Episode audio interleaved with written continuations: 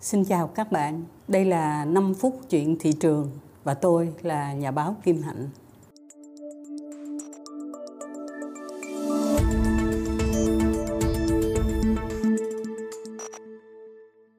Hôm nay chúng ta nói một cái câu chuyện mà mọi người đang rất là chú ý là thực phẩm hữu cơ. Các bạn tưởng tượng vậy, chúng ta gặp một cô gái hay nói đúng hơn là một thiếu phụ không đẹp không uh, ờ, có gì xuất sắc hết mà lại đòi là được đánh giá rất là cao. Đó là thực phẩm hữu cơ.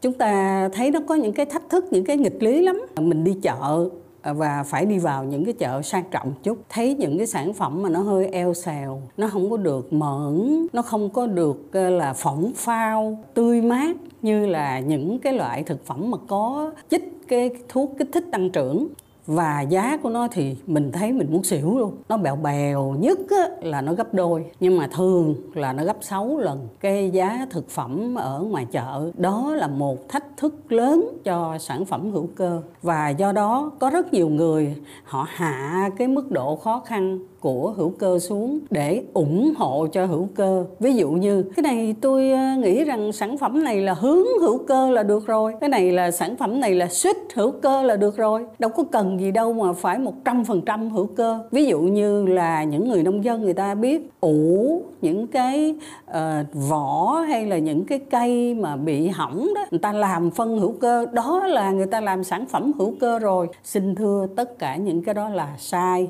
Chúng ta đừng có nương nhẹ để rồi cuối cùng hữu cơ đó nó không phải là hữu cơ. Chúng ta biết nó có một cái công thức, các bạn nghe thì thấy là nó khá là khắc nghiệt. Ví dụ như là phải sáu không. Sáu không là gì?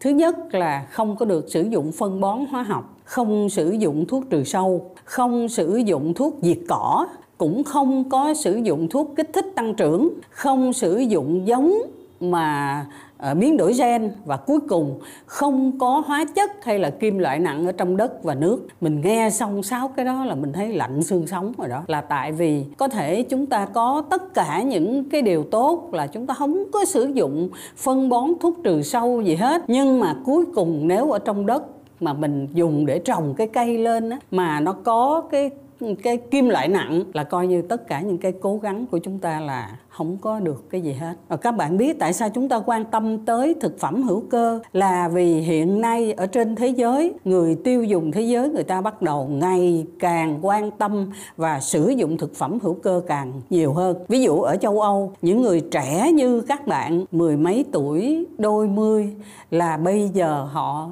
chỉ ăn thực phẩm hữu cơ thôi. Vì sao? Vì họ tin rằng thực phẩm hữu cơ là một cách để bảo vệ môi trường. Không có phá hoại tài nguyên thiên nhiên, cũng không có gây hại cho nước hay là cho đất gì cả. Và như vậy á, là chúng ta thấy khi chúng ta muốn xuất khẩu thực phẩm, muốn xuất khẩu nông sản thì chúng ta phải quan tâm tới cái yêu cầu lớn của người tiêu dùng. Cũng như thực ra thì người Việt Nam của mình cũng xứng đáng được sử dụng cái à, sản phẩm hữu cơ.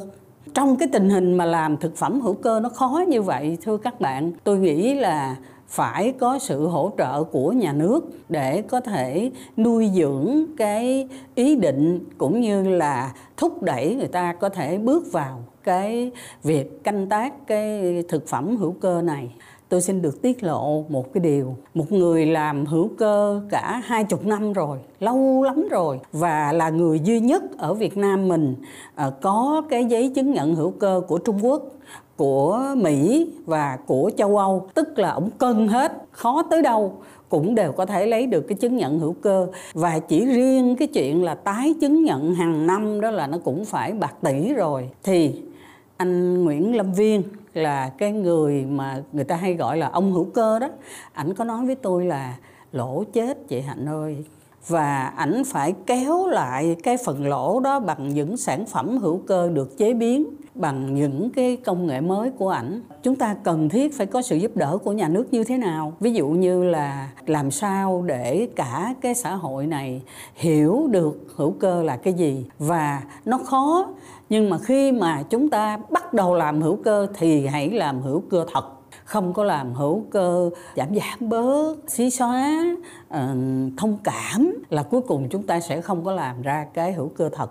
Ngoài ra thì họ cũng cần được cái sự giúp đỡ về vốn, giúp đỡ về à, truyền thông, về mạng lưới phân phối, vân vân. Tất nhiên các bạn bây giờ có thể đi đến các siêu thị để mua cái thực phẩm hữu cơ rồi. Và mua ở trên mạng cũng được. Như vậy mạng lưới hữu cơ hiện nay nó cũng là khá, nhưng thật ra phải thực lòng mà nói với nhau nó chỉ mới là 10 cho đến 15% của tổng cái lượng thực phẩm và lương thực phân phối ở trong xã hội thôi chắc là chúng ta phải cùng với nhau nâng cao thêm cái hiểu biết về thực phẩm hữu cơ và có một lời chúc cho sản phẩm hữu cơ ngày càng có thể được phát triển ở trên thị trường của chúng ta cũng như thị trường xuất khẩu. Chào tạm biệt các bạn, hẹn gặp lại trong 5 phút tiếp theo.